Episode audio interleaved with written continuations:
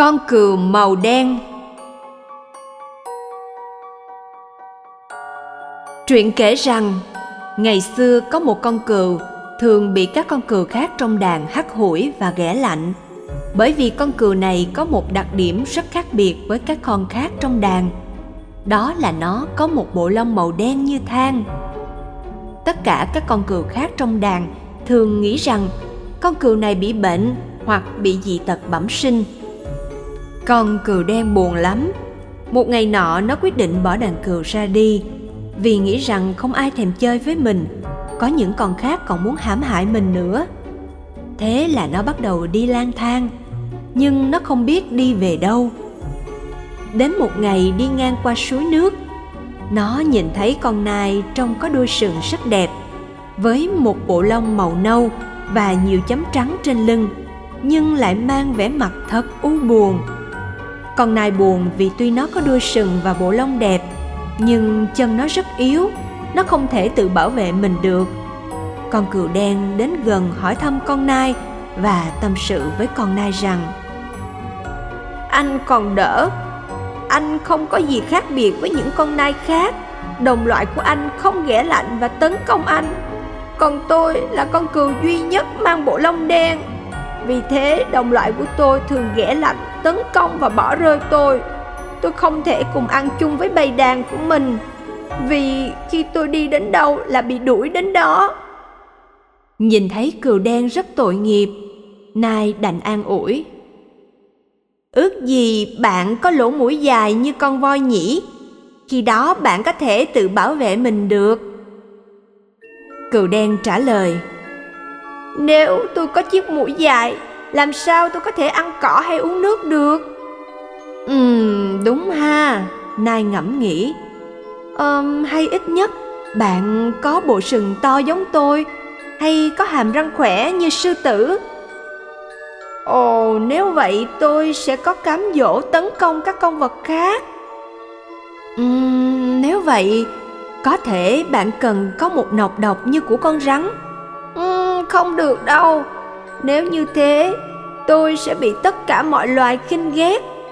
Cừu đen trả lời vậy bạn có ước mình được cao như hươu cao cổ không? Hay là ừ, to lớn như tê giác chăng? Uhm, cũng có thể. Nhưng như vậy đâu còn ai có thể vuốt ve tôi nữa. Ai Còn nài thở dài. Tôi nghĩ bạn cần phải có gì đó để có thể tự vệ được. Bạn hiểu không? Cừu đen trả lời, tôi e rằng khi mình có gì để tự vệ, cũng là khi mình có thể dùng nó để làm hại kẻ khác. Tôi vẫn thích mình được là chính mình, cho dù mình có vẻ như nhu mì, nhút nhát hay yếu đuối. Tôi chỉ ước mình được đối xử như bao con cừu khác trong đàn. Cho dù tôi có khác màu lông thất vọng và không thấy có ích gì. Con nai vốn nghĩ mình có hiểu biết, quầy quả bỏ đi. Con cừu đen tiếp tục lang thang một mình, nhưng lòng nó cảm thấy nhẹ hơn vì dường như nó đã trút bớt một nỗi buồn. Cũng trong đêm tối đó, có một sự kiện ngạc nhiên. Vì có nhiều chim hót trong đêm và bay về hướng tây, nhiều con vật trong rừng thầm thì với nhau bằng thứ tiếng của nó, rồi cùng chạy về một hướng. Con cừu tò mò chạy theo. Nó chạy mãi cho đến khi đứng trước một hang đá. Ở đó, có con gà trước hang đang gáy. Có những chú thỏ chạy loanh quanh dưới góc hang một cách hớn hở. Rụt rè tiến vào bên trong. Cừu thấy có con bò và con lừa đang nằm đó. Có giọng nói thật ngọt ngào của người phụ nữ trẻ cất lên cừu ơi ngươi từ đâu đến? Uhm, tôi đến từ đàn cừu trên đồi cao bên kia rừng. Cừu nhìn người phụ nữ trả lời. Tôi bị các bạn của tôi hắt hủi và tôi không có nơi nào để đi. Ừ chúng tôi cũng vậy. Chồng tôi du xe và tôi đã đi tìm khắp nơi nhưng không có nhà trọ ở Bethlehem nào có chỗ cho chúng tôi. Vì thế chúng tôi đành trú ngụ trong hang đá này. vì tôi vừa sinh con. Nói thế rồi người phụ nữ hướng mắt về máng cỏ bên cạnh bà. Bên trong máng cỏ hài nhi giêsu đang nằm mỉm cười nhìn nó. À, hãy cắt lấy lông của tôi đắp cho hài nhi được ấm. Hãy vắt lấy sữa của tôi cho hài nhi uống. Cừu nói với maria một cách vui mừng khi nhìn thấy hài nhi, maria và giuse đều mỉm cười. Từ trong máng cỏ, hài nhi giêsu với tay chạm vào mặt cừu. Và đó cũng là lần đầu tiên cừu đen được ai đó vuốt ve mình. Nhìn vào ánh mắt hài nhi, cừu tự nhiên nghe được tiếng nói bên tai nó rằng, ta sinh ra là để tìm con chiên thất lạc một chút suy tư. Bạn thân mến, những khi ta cảm thấy mình yếu đuối, mình chịu thiệt thòi và bất công vì lý do nào đó, chúng ta dễ rơi vào cơn cám dỗ, không muốn chấp nhận chính mình. Nhiều người trong chúng ta ấp ủ những ước muốn hảo huyền, muốn có quyền lực và địa vị để chứng tỏ mình. Và không ít lần, những ước muốn mà ta tìm kiếm để khỏa lấp bản thân lại khiến chúng ta lãng quên thiên chúa.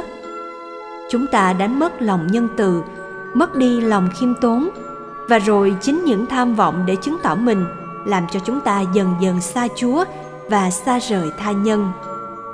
Ngày lễ giáng sinh, chúa lại nhắc chúng ta rằng, cho dù ta là ai, cho dù ta yếu đuối thấp hèn thế nào, hay khi ta cảm thấy lạc lõng giữa bạn bè của mình chúa không bao giờ bỏ rơi chúng ta. Chúa không bao giờ khinh rẻ chúng ta. Vì ngài đã chọn lấy vị trí thấp bé nhất trong cuộc đời để được sinh ra. Giêsu bé nhỏ đó đã sinh ra trong máng cỏ để không ai có thể ngăn cản chúng ta đến với ngài. Ngày nay, người ta không còn thấy con cừu màu đen nữa, nhưng cuộc sống quanh ta vẫn luôn còn nhiều trẻ em bị bỏ rơi, bị hắt hủi vì các em không được sinh ra bình thường như các trẻ em khác.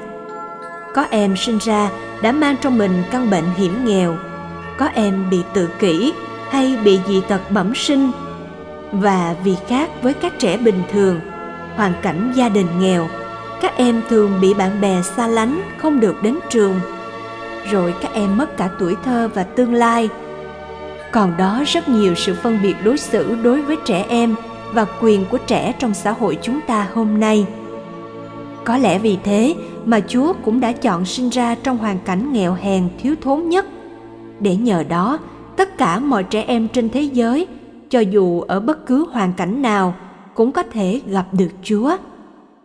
Giáng sinh cũng không chỉ là ngày để chúng ta vui mừng bên gia đình mà thôi, nhưng bạn và tôi cũng được mời gọi trở nên những người mang chúa hài đồng đến cho những bạn nhỏ, những trẻ em xung quanh chúng ta đang còn thiếu tình thương, đang còn bị phân biệt đối xử vì hoàn cảnh, vì bệnh tật, vì nghèo hèn. Để tất cả nhân loại đều được cảm nghiệm ơn chúa trong mùa giáng sinh này.